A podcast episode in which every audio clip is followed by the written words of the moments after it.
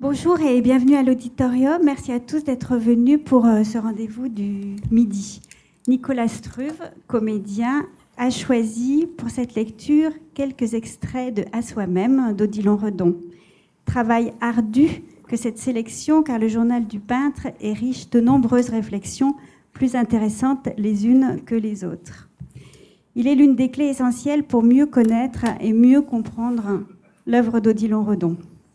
Et je ne doute pas que si vous ne l'avez pas déjà fait, que cette lecture vous donne envie de lire l'ouvrage dans son entier.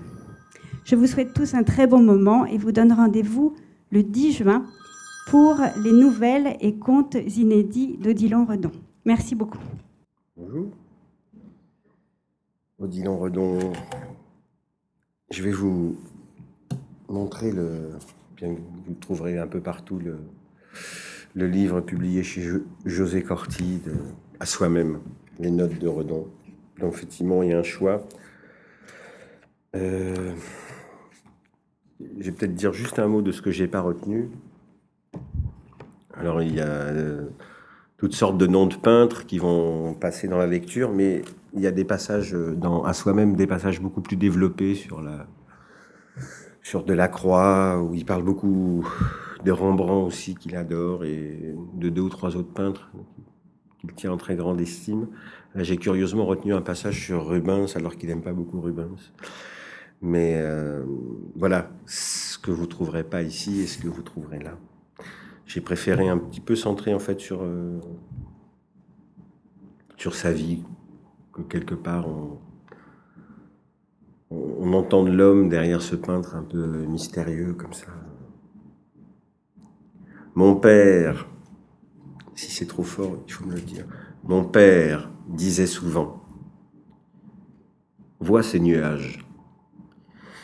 Y discernes-tu, comme moi, des formes changeantes? Et il me montrait alors dans le ciel, muable, des apparitions d'êtres bizarres, chimériques, merveilleux. Il aimait la nature et me parlait souvent du plaisir qu'il avait ressenti dans les savanes, en Amérique, dans les vastes forêts qu'il défrichait, où il se perdit une fois durant des jours, de l'existence courageuse, quasi sauvage qu'il y mena, jeune, hasardeux de fortune et de liberté. Il était grand, droit et fier, mon père, avec beaucoup de distinctions natives, né dans les environs de la petite ville de Libourne, où quelques villages et maintes familles portent notre nom. Il était parti jeune pour la Nouvelle-Orléans, au moment des guerres du Premier Empire, fils aîné d'une famille aisée mais appauvrie par la dureté des temps. Après avoir exploré et défriché des forêts, il devint rapidement possesseur d'une fortune assez grande, se maria avec une Française et revint cinq ou six années après son mariage en France, moi déjà conçu et presque à naître, second fruit de son union. Les voyages sur mer étaient alors longs et hasardeux. Il paraît qu'à ce retour, le mauvais temps ou des vents contraires risquèrent d'égarer sur l'océan le navire qui portait mes parents. Et j'eusse aimé par ce retard le hasard ou le destin naître au milieu de ces flots que j'ai depuis contemplé souvent du haut des falaises de la Bretagne, avec souffrance, avec tristesse, un lieu sans patrie sur un abîme. Mais c'est quelques semaines après le retour que je vins au monde, à Bordeaux, le 20 avril 1840. Dans les régions du Médoc, mon père était possesseur d'un ancien domaine entouré de vignes et de terres incultes, avec de grands arbres des toujours, des bruyères tout près du château. Lorsque j'étais enfant, on ne voyait au-delà du seuil que des terrains vagues garnis de ronces, de fougères, et des restes de larges allées plantées d'ormeaux et de chênes, routes abandonnées, à demi sauvages, qu'on réservait autrefois pour le service de tout domaine, un reste de solennelle grandeur, décor naturel, sans convention et sans ligne, taillé sans pénurie, à large coupe, en plein bois, ou forêt vierge peut-être, à travers des terres qu'on ne mesurait pas, si j'interroge ces souvenirs autant qu'il est possible de faire renaître des états lointains d'une conscience aujourd'hui défunte, et par les changements de sa survie, je me vois alors triste et faible. Je me vois regardeur, prenant plaisir au silence. Enfant, je recherchais les ombres. Je me souviens d'avoir pris des joies profondes et singulières à me cacher sous les grands rideaux, au coin sombre de la maison, dans la pièce de mes jeux. Et au dehors, dans la campagne, quelle fascination le ciel exerça sur moi. Très tard aussi, longtemps après, je n'ose dire à quel âge, car vous me traiteriez d'homme incomplet. J'ai passé des heures, ou plutôt tout le jour, étendu sur le sol, au lieu désert de la campagne, à regarder passer les nuages, à suivre avec un plaisir infini les éclats féeriques de leurs changements fugaces. Je ne vivais qu'en moi, avec une répulsion pour tout effort physique. J'étais tranquille, point batailleur, inhabile aux entreprises des vagabondages par les champs où les autres me conduisaient. J'étais d'ailleurs maladif et débile, entouré toujours de soins. On avait prescrit de m'éviter les fatigues cérébrales. À sept ans, je fis un séjour à Paris durant une année, et je me souviens des grandes promenades avec la vieille bonne qui m'accompagnait. À cet âge, je vis les musées. Une empreinte en ma mémoire est restée des tableaux de drame je n'ai dans les yeux que des représentations de la vie violente. Cela seul me frappa. J'ai dit une enfance maladive, et c'est la raison pour laquelle je fus mis tard à l'école, à 11 ans je crois. Cette période est la plus triste et la plus lamentable de ma jeunesse. Je crois pouvoir dire que de 11 à 18 ans, je n'ai ressenti que de la rancœur d'études. La grande émotion, c'est à l'heure de ma première communion sous les voûtes de l'église Saint-Serin. Les chants m'exaltent. Ils sont vraiment ma première révélation de l'art, outre la bonne musique que j'avais déjà beaucoup entendue en famille. Ainsi, pareillement, jusqu'à l'adolescence, la divine adolescence, je fus le visiteur radieux des églises. Le dimanche, ou bien je m'approchais au dehors des absides, sous l'attirance irrésistible des chants divins. Bon, vers l'âge de 15 ans, on me donna pour dessin un professeur libre chez qui j'allais travailler les jours de sortie. Il était aquarelliste distingué et très artiste. Son premier mot, je m'en souviendrai toujours, fut de m'aviser que j'étais moi-même artiste et de m'ordonner de ne jamais me permettre de donner un seul trait de crayon sans que ma sensibilité et ma raison ne fussent présentes. Il me fit faire des études qu'il appelait études sur nature, où je ne devais traduire que ce qui était motivé par les lois de la lumière et de la statique. Très indépendant, il, me laissait aller à mes sympathies. Il considérait comme un bon augure les frissons et les fièvres que me donnait l'étoile exaltée et passionnée de Delacroix. En ce temps-là, il y avait en province des expositions ouvertes à des envois nombreux de grands artistes.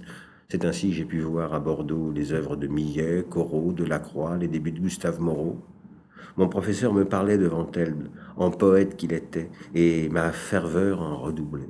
Je dois à mon enseignement libre beaucoup des premières poussées de mon esprit, les meilleures sans doute, les plus fraîches, les plus décisives, et je crois bien qu'elles valurent pour moi beaucoup mieux que l'enseignement d'une école d'État. Lorsque plus tard j'allais à Paris pour euh, tendre mon effort à l'étude plus complète du modèle vivant, il était tard, heureusement, et le pli était fait je ne me suis guère départi depuis des influences de ce premier maître euh, romantique et enthousiaste, pour qui l'expression était tout et l'effet une attirance ou subterfuge d'art indispensable. C'est avec lui que j'ai connu la loi essentielle de la création. J'entends la loi de la constitution, ses mesures, ses rythmes, cet organisme d'art qui ne peut être appris par des règles ni des formules, mais qui se transmet et se communique par la communion du maître à l'élève. Le bon démon me prit ainsi. Quand ce sens de la constitution me fut révélé, j'eus hâte de me laisser aller à la joie de m'épancher en des esquisses, et c'était vraiment, pour moi, un effort de raison, de devoir, presque de vertu, quand il fallait me mettre à l'étude objectivement. Je préférais tenter la représentation des choses imaginaires qui me hantaient et où j'échouais infructueusement au début. J'en fis cependant beaucoup. Paysages, batailles, évocation d'être épars dans des plaines rocheuses, tout un monde de désespérance, fumée noire du romantisme qui m'embrumait encore. Mais s'il m'était permis de recommencer aujourd'hui mon éducation de peintre, je crois que je ferais beaucoup pour la croissance et le plus grand développement de mes facultés de copie du corps humain. Je le disséquerais, l'analyserais, je le modèlerais même pour le reconstituer aisément de mémoire à profusion. D'études de l'ossature, j'en fis beaucoup. On ne reconnaît la nécessité de cette science que tard dans sa vie. À 60 ans, Delacroix disait que s'il recommençait sa carrière, il n'étudierait que le squelette. Mais il venait pour la première fois d'en posséder un. À l'école dite des beaux-arts, à l'atelier X, c'est-à-dire l'atelier de Léon Jérôme, je fis un grand effort dans l'application à rendre des formes. Mais ces efforts furent vains, inutiles, sans portée ultérieure pour moi. Je, puis vous le confier aujourd'hui. Après avoir réfléchi sur mes facultés et mes pouvoirs au cours de ma vie entière, en allant à l'académie, j'étais ému par le désir sincère de me ranger à la suite des autres peintres. Élève comme ils l'avaient été, et attendant des autres l'approbation et la justice, je voulais faire comme les autres mais je comptais sur la formule d'art qui devait me conduire. Et j'oubliais aussi mon propre tempérament. Je fus torturé par le professeur, soit qu'il reconnut la sincérité de ma disposition sérieuse à l'étude, soit qu'il vit un sujet timide de bonne volonté. Il cherchait visiblement à m'inculquer sa propre manière de voir et à faire un disciple, ou peut-être à me dégoûter de l'art même. Il me surmena, fut sévère. Ses corrections étaient véhémentes à tel point que son approche de mon chevalet éveillait chez mes camarades une émotion. Mais tout fut vain. Il me préconisait d'enfermer dans un contour une forme que je voyais, moi, palpitante, sous prétexte de simplification. Et pourquoi? Il me faisait fermer les yeux à la lumière et négliger la vision des substances. Je n'ai jamais pu m'y contraindre je sens que les ombres, les reliefs, je ne sens que les ombres, les reliefs apparents, tout contour étant sans nul doute une abstraction. L'enseignement qu'on me donna ne convenait pas à ma nature.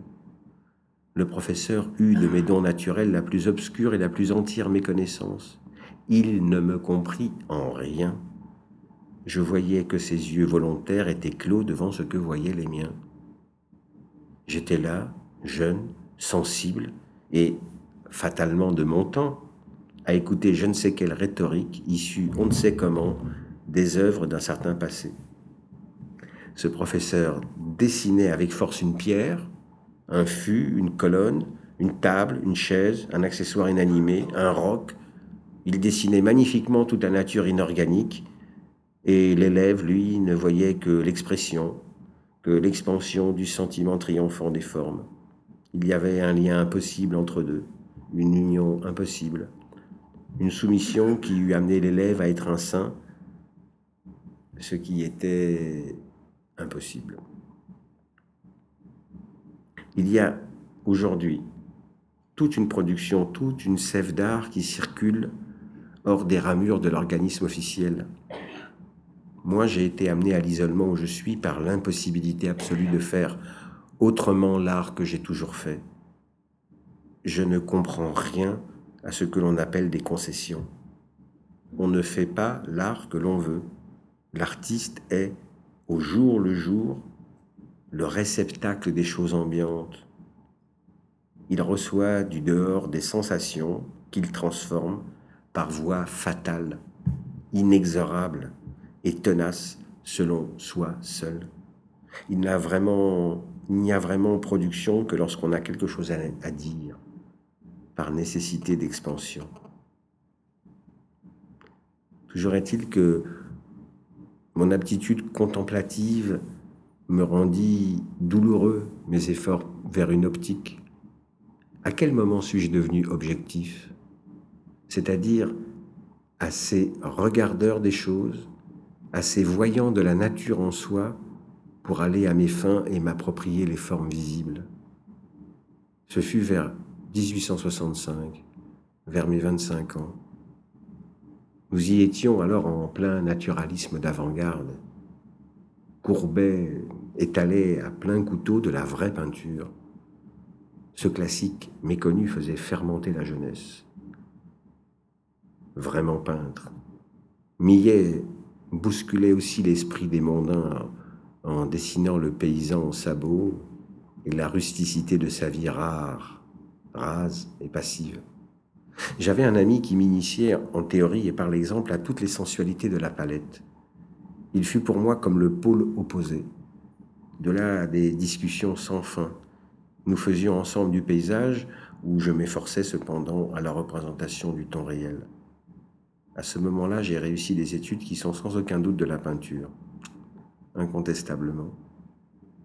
Ce compagnon de ma jeunesse me fut profitable. Et la vie, avec ses hasards, ses duretés, ses offenses à nos goûts, par les dures obligations de la nécessité, l'éloigna de la peinture plus tard. Combien d'autres encore sont pleins de dons naturels et vont se perdre et se fondre ainsi à la suite des hommes quelconques nous naissons tous avec un autre homme en nous, en puissance, que la volonté maintient, cultive et sauve, ou ne sauve pas. On ne sait point, on ne saura jamais ce qui fait que celui-ci devient un artiste, cet autre un financier ou un fonctionnaire, bien que partis ensemble, auréolés des mêmes virtualités. C'est là un point insondable, irréductible, la fortune ou la pauvreté n'y sont pas un obstacle. On a son âme partout, on dispose d'une matière partout. C'est une affaire de conduite intérieure. Hors des faiblesses de la vanité ou des égarements de l'orgueil, il y a des artistes de génie dans la misère, il y en a d'autres dans l'opulence. La fin d'une destinée est en soi-même.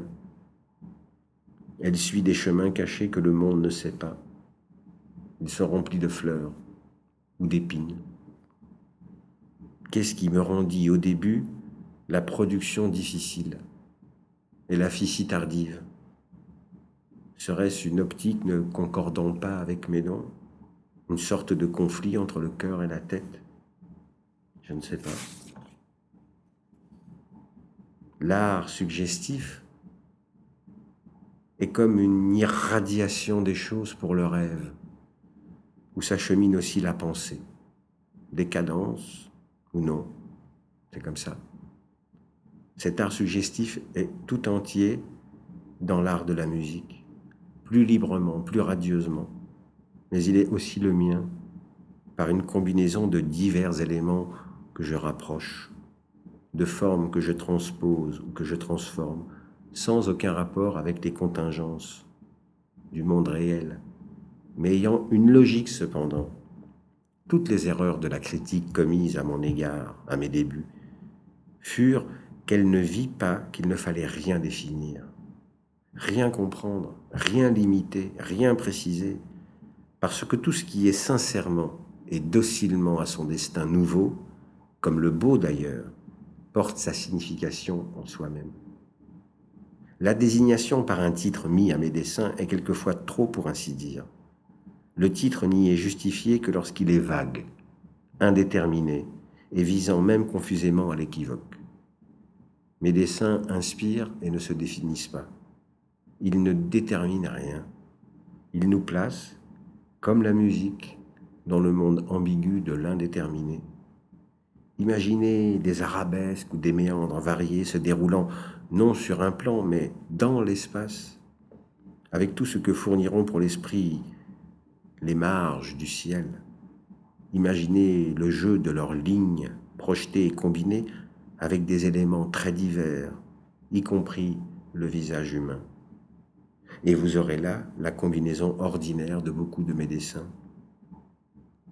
Ils sont donc, sans autre explication plus précise, la répercussion d'une expression humaine placé par une fantaisie que je m'autorise dans un jeu d'arabesque où, je crois bien, l'action qui en dérivera dans l'esprit du spectateur l'incitera à des fictions dont les significations seront grandes ou petites selon la sensibilité et l'aptitude imaginative de ce spectateur.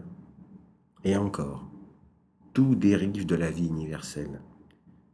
Il y a dans la nature végétale, par exemple, des tendances secrètes et normales de la vie qu'un paysagiste sensitif ne saurait méconnaître. Un tronc d'arbre, avec son caractère de force, lance ses rameaux selon des lois précises, selon sa sève. Un artisan véritable doit le sentir et le représenter. Il en est de même avec la vie animale ou humaine. Nous ne pouvons pas bouger la main sans que tout notre être ne se déplace, par obéissance aux lois de la pesanteur. Un dessinateur sait cela. Je crois pour ma part avoir obéi à ces intuitives indications de l'instinct, et cela même dans la création de certains monstres. Ils ne relèvent pas, comme l'a insinué Huysmans, des secours du microscope, non. J'avais, en les faisant, le souci plus important d'organiser leur structure. Il y a un mode de dessin que l'imagination a libéré du souci embarrassant de représenter les particularités réelles du monde, pour ne servir avec liberté qu'à la représentation des choses conçues. J'ai fait quelques fantaisies avec la tige d'une fleur, ou avec la face humaine, ou bien encore avec des éléments dérivés des ossatures, mais lesquels sont, je crois, dessinés, construits et bâtis comme il fallait qu'ils le fussent. Et ils le sont parce qu'ils ont un organisme. On ne peut m'enlever le mérite de donner l'illusion de la vie à mes créations les plus irréelles. Toute mon originalité consiste donc à faire vivre humainement des êtres invraisemblables, à les faire vivre selon les lois du vraisemblable, en mettant autant que possible la logique du visible au service de l'invisible.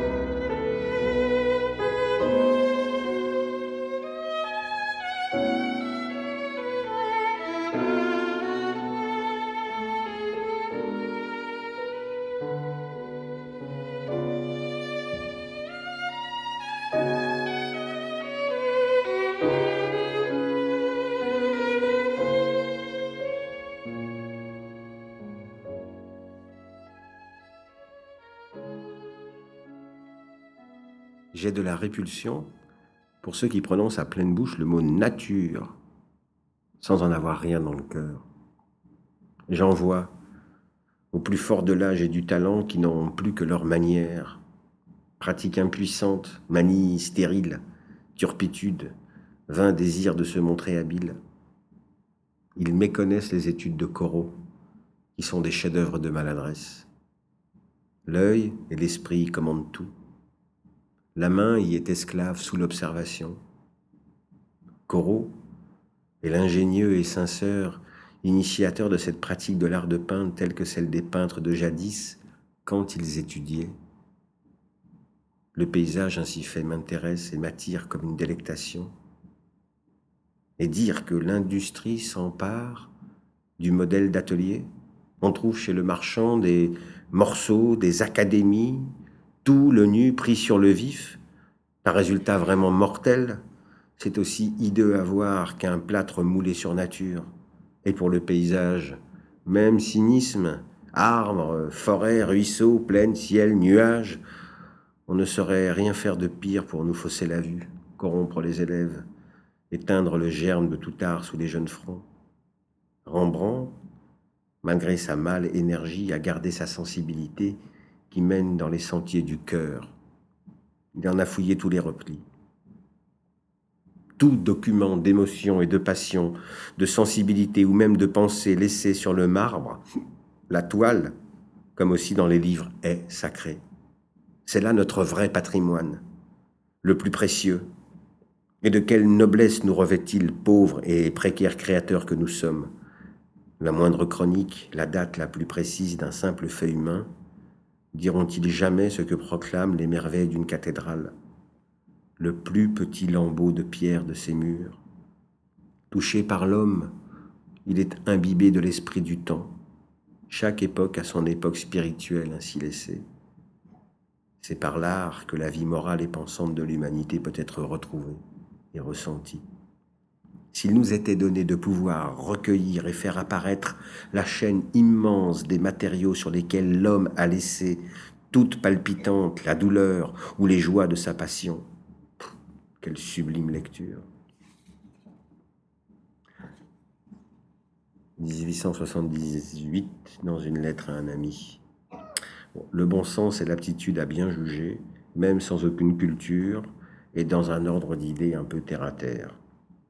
Il sert souverainement les hommes qui n'ont affaire qu'aux réalités de la vie la plus immédiate, la plus proche. Et il sert fort peu ceux qui regardent au-delà. Il est douloureux de constater que l'absence de bon sens peut stériliser chez les meilleurs esprits des forces distinguées. Bon, avec de l'originalité, on peut se consoler de ne pas en avoir. Mais ceci dit, on peut être tout à fait ridicule et manquer de sens pratique et avoir du génie. Comment faisait-on pour cultiver son esprit quand il n'y avait pas de livre? On regardait l'univers et la terre. Et dans la lecture qu'on faisait de ces ouvrages, l'homme formait le chapitre le plus émouvant. On se regardait vivre. On voyait l'homme comme maintenant, au centre d'un infini dont le mystère n'était ni plus ni moins, ni plus ni moins pénétrable et dans les rapports de l'homme avec la nature, on découvrait toutefois des certitudes. Et dans une certaine mesure, la foi était aussi possible, aussi vive. L'élément même qui nous fait penser existait aussi. Toute sensation fait penser. La lecture est une ressource admirable pour la culture de l'esprit, parce qu'elle nous modifie, nous perfectionne. Elle permet un colloque muet et tranquille avec le grand esprit, le grand homme qui nous a légué sa pensée. Mais il n'en est pas moins vrai que la lecture seule ne suffit pas à former un esprit complet, pouvant fonctionner sainement et fortement. L'œil aussi est indispensable à l'absorption des éléments qui nourrissent notre âme. Et quiconque n'a point développé dans une certaine mesure la faculté de voir, de voir juste, de voir vrai, n'aura qu'une intelligence incomplète. Voir, c'est saisir spontanément les rapports des choses. 1879, Anvers, 5 août. Oserais-je avouer que Rubens parle une langue que je ne comprends pas? Bon, assurément, la mise en croix révèle la puissance de cet esprit dans sa plus grande mesure. Je ne crois pas avoir jamais vu un tel débordement d'action et de vérité, de gestes, d'attitude, d'expression et de variété d'expression, comme le comporte un si vaste sujet. Jamais une aussi riche invention dans la mise en toile n'a paru aussi intimement soutenue par la profondeur et la beauté touchante de la pensée. Le peuple, les bourreaux, les larrons, dont un superbe de force brutale, les enfants qui, toujours sont gracieux et charmants, comme d'ailleurs les sons, on les voit dans ce bon peuple de Flandre. Les femmes, toutes natives et vraies dans leur beauté qu'elles ignorent, telles que cette Madeleine infinie que vous voyez au bas de la croix, avec les pieds du mort divin sur ses jeunes épaules. Cette Madeleine dont la douleur si profonde me ferait dire ici que Rubens a su peindre la bonté. Tout cela me subjugue et m'anime je me sens bien en présence d'une supériorité de création réelle. Et cependant, je me refuse à ce génie. Quelque chose qui m'est absolument contraire m'empêche de le comprendre, de l'aimer. Rubens, disons-le, est un maître de décadence. On ne dirait pas cela de Rembrandt. Il appartient à la période décroissante de l'art ancien, car il n'a rien fait de vraiment neuf et de nouveau. C'est un génie bouillant, plein d'ardeur et d'idées, qui a jeté sa gourme à travers son temps, sur le mur des églises, dans les palais, au milieu des cours et des princes dont il fut l'ami et le préféré. Mais il n'a pas souffert. Il n'a pas souffert ce long et douloureux martyr d'une mise au jour d'un idéal nouveau. Il n'est pas coloriste. Ça peut paraître un paradoxe. Mais je ne dirais pas que ces mêmes rouges, ces mêmes bleus, cette enlumination en quelque sorte pensive de chaque objet, de chaque étoffe, soit le principal titre de sa gloire. Une simple grisaille de lui contient autant que l'ouvrage définitivement exécuté. C'est qu'il jette de premier élan la large idée qu'il s'est faite de la scène qu'il va peindre. C'est qu'il la monte tout d'un trait, venu en sa grandeur, en ses masses, en sa vérité. Il a compris la foule, il l'a vue, il a peint la douleur, la bonté, la grâce, la beauté abandonnée des enfants et des femmes. Il a touché, je crois, aux fibres les plus sensibles du cœur humain. Il a, sans doute, toutes les cordes suprêmes de la lyre éternelle sur laquelle les grands hommes ont fait entendre les angoisses de notre destinée. Il a tout cela et n'a pas une ombre, n'a pas un soupçon de représentation plastique. Il n'a ni la ligne, ni le plan, ni la simplicité, ni rien de ce qui est pour la sage et claire et simple présentation des choses. En cela, il a de la parenté avec l'école anglaise. Comme elle, il ne généralise rien par la ligne dont il semble ne point se douter. J'entends la ligne droite, cette abstraction active et décisive sans laquelle la forme, comme le tableau, n'a point d'organisme. Il dessine en construisant avec une grande force chaque objet, chaque personne, connaît admirablement tous les jeux de muscles du corps humain. En cela, il est moderne. Il prépare ces personnalités du Nord qui, comme Delacroix notamment, expriment la vie des choses. Il a toutes ces grandeurs, tous ces dons et leurs richesses, mais il n'a pas souffert. C'est peut-être la seule cause de mes refus à le placer parmi les plus grands. Dans le temple de l'amour que nous élevons en esprit aux grands hommes. Il est deux cycles, deux places très distinctes et qu'il importe de bien séparer. Dans l'une sont les plus grands maîtres. Les voici seuls et souffrants, accablés sous le poids de leur haute infortune. Dans l'autre, euh, les autres. 1887. C'était en mai, après des jours d'appréhension infinie, d'inquiétude, de troubles incessants, parce que je n'avais jamais vu naître autour de moi, ni frère ou sœur euh, célibataire ne m'avait révélé l'adorable prodige de la nativité. Novice j'étais enfin dans cette angoisse. Je vis naître au plein jour, par une journée humide et chaude. C'était mon fils, Jean. Je l'aimais d'emblée. À la minute même de sa vie, que je sentais fragile. Qu'il était peu de choses et humain. Et dans mon cœur, quelle pitié. Je crois pouvoir dire que tout l'amour paternel dépend de cet instant suprême où nous est révélée la vie en sa condition la plus pitoyable. C'est vraiment, durant plusieurs jours et des mois, l'infinie faiblesse du moribond il avait les yeux imprégnés d'éclats nocturnes, la bouche fine, et quelques jours après, très bonne. Des mains admirablement belles. Ce une joie, une joie forte et saine et vraie. Une secousse ressentie aux entrailles comme si ma force, lasse et usée, eût repris nouveau ressort. La conscience de cet être qui va, cet attachement subi et nécessaire me domina entièrement. Et ne parlons pas ici de sacrifice. Le dévouement spontané qui naît au cœur, qui naît au cœur à cette heure est une chose subie, une chose de nécessité. On ne peut pas laisser éteindre la vie et tout dans le nouveau-né appelle secours. Après viendront les rêves et toutes les créations puissantes de son propre charme. Mais la première heure, encore une fois, éveille l'âme. Le premier cri, la pitié. Ensuite, euh, parut tout le cortège des ressemblances. Était-ce lui? Était-ce moi? La face de l'enfant est un miroir changeant où se mirent et viennent vivre de mystérieuses souvenances. Euh, il nous rappela tour à tour euh, l'image incertaine de Saint Vincent de Paul, Talleyrand, un vieil oncle, ma sœur avant lui défunte, et ses deux grands-mères, et ses beaux yeux aussi, étaient semblables à ceux de mon père à sa fin. Ce premier mois de l'enfant, on le dit, n'avoir point de révélation bien profonde et non comparable aux surprises qui bientôt après vont venir. Mais ce premier mois de Jean me donna le souci calme et toujours présent de son souffle. La maison tout entière me semblait emplie d'un mystère. Au loin, comme auprès du berceau silencieux où il ne pleurait pas, l'on sentait palpiter l'inconnu surprenant, le principe d'une vie. Et ces jours furent à la fois anxieux, très doux et quasi religieux. Au dehors, dans la campagne, Père Lebade était un hameau, pour ainsi dire, il avait conquis de la place. Et l'on ne m'abordait plus que pour me dire avant tout bonjour. Ah, il dort Comment est-il?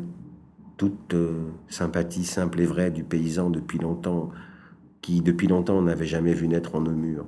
Les enfants me disaient Où il est, le petit monsieur? Il venait aussi s'approcher du berceau orné de gaz doré. Il, se soulevait sur la pointe des pieds pour l'apercevoir et il demandait pourquoi il n'est pas grand Puis, le premier sourire. Il vint très tôt dans le sommeil, en son deuxième mois. Il était tenu par sa mère, assis sur le banc.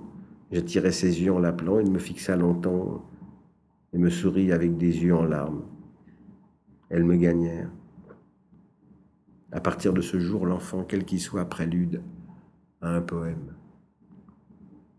On en lira bientôt les strophes une à une, et son charme dominateur vous suivra partout.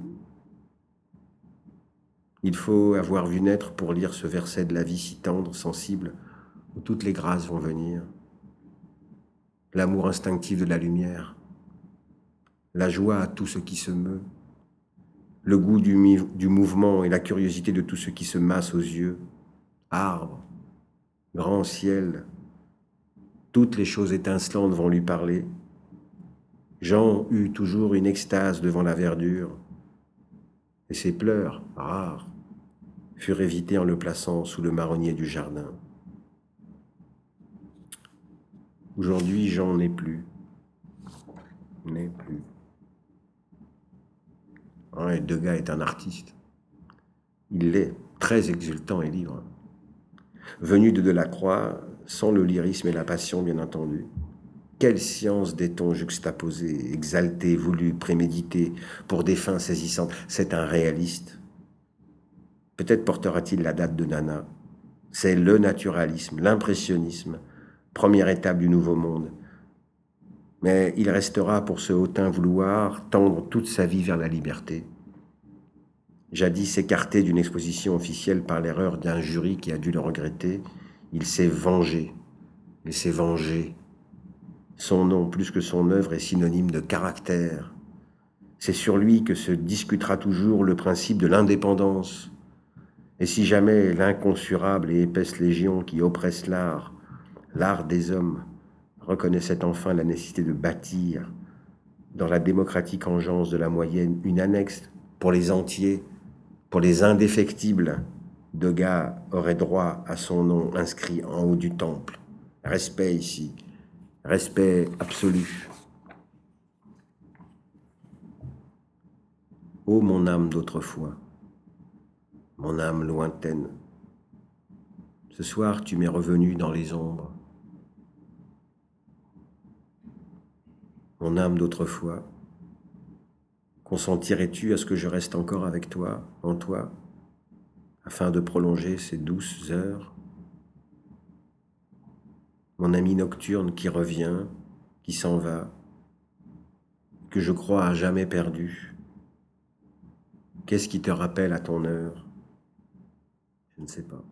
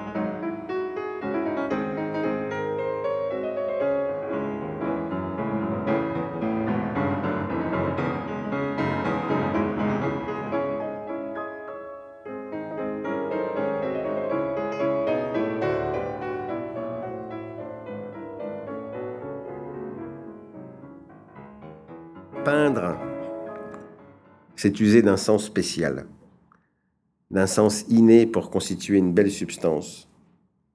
C'est ainsi que la nature crée du diamant, de l'or, du saphir, de l'agate, du métal précieux, de la soie, de la chair.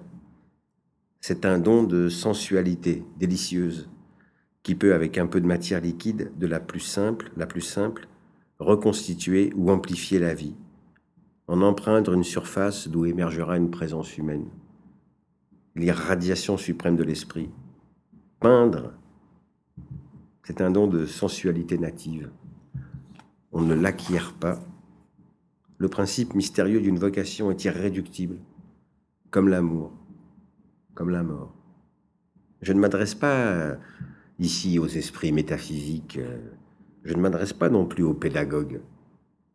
Je parle à ceux qui cèdent docilement et sans le secours d'explications stériles aux lois secrètes et mystérieuses de la sensibilité du cœur. Une enquête sur la vie des peintres Pourquoi Croirait-on trouver là des révélations qui leur apporteraient la justice? À quoi bon? L'artiste vient à la vie pour un accomplissement qui est mystérieux. Il est un accident.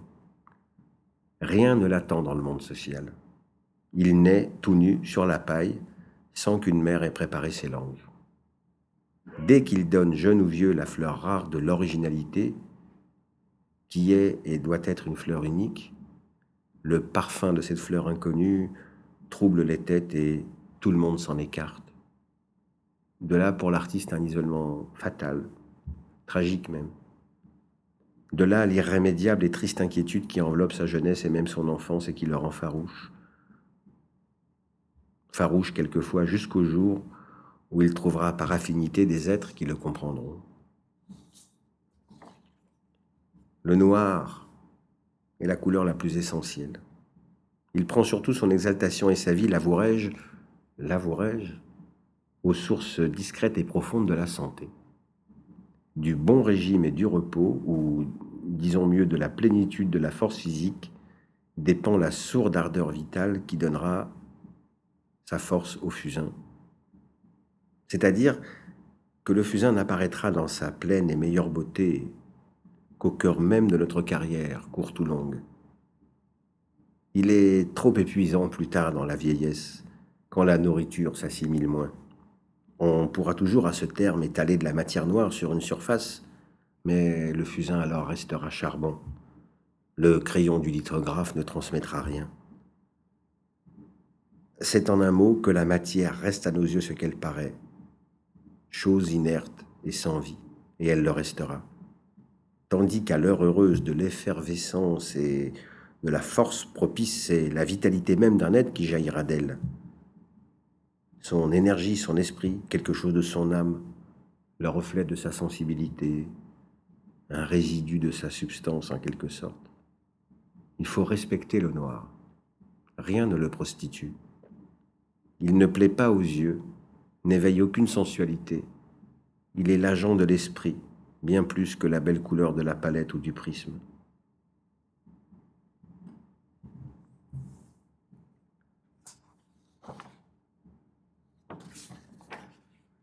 je ne puis dire ce qu'ont été mes sources. J'aime la nature dans ses formes. Je l'aime dans le plus petit brin d'herbe, l'humble fleur, l'arbre, les terrains et les roches, jusqu'aux majestueux cimes des monts. Toutes choses, je les aime pour leur caractère en soi, plus que les ensembles. Je tressaille aussi profondément au mystère qui se dégage des solitudes. J'ai aimé et j'aime toujours les dessins de Léonard. Ils sont comme une essence de vie, une vie exprimée par des contours autant que par des reliefs. J'en goûte leur esprit raffiné, civilisé, aristocratique. J'y sens l'attrait grave qui m'élève à la haute délectation cérébrale. Un jeune et naïf anglais vint me trouver une fois et me dire qu'il avait traversé la mer pour me voir et connaître de moi-même la genèse de mes œuvres. Nous en connaissons les effets, me dit-il. Je, voudrais être éclairé sur leur cause.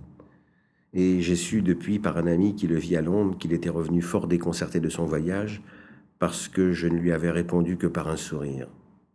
Je n'ai rien pu savoir de M. Redon. La vérité est qu'on ne peut rien dire de soi quant à ce qui naît sous la main, à l'heure soucieuse ou passionnée de la gestation. C'est bien souvent surprise. On a dépassé son but, voilà tout. Que dire de plus? À quoi bon l'analyse de ce phénomène? Ça serait vain. Il est mieux de le renouveler pour sa propre joie, de recommencer à peindre, à dessiner. Quant au reste, laissons-le aux philosophes et aux savants. Et voilà, ce matin, je relisais le livre et j'y retrouve un dernier petit passage.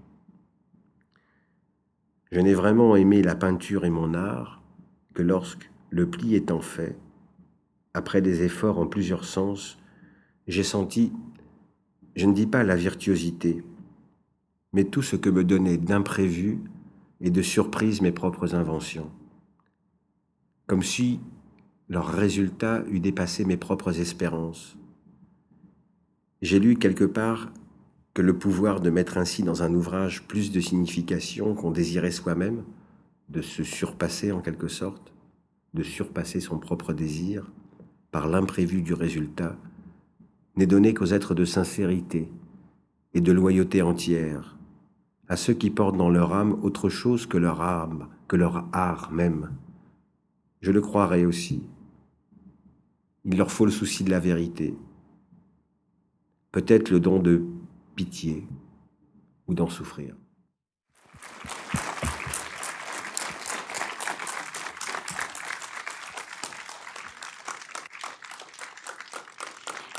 C'était euh, Nicolas Struve dans des extraits de À soi-même, le journal de Dylan Redon. Nicolas Struve, merci beaucoup.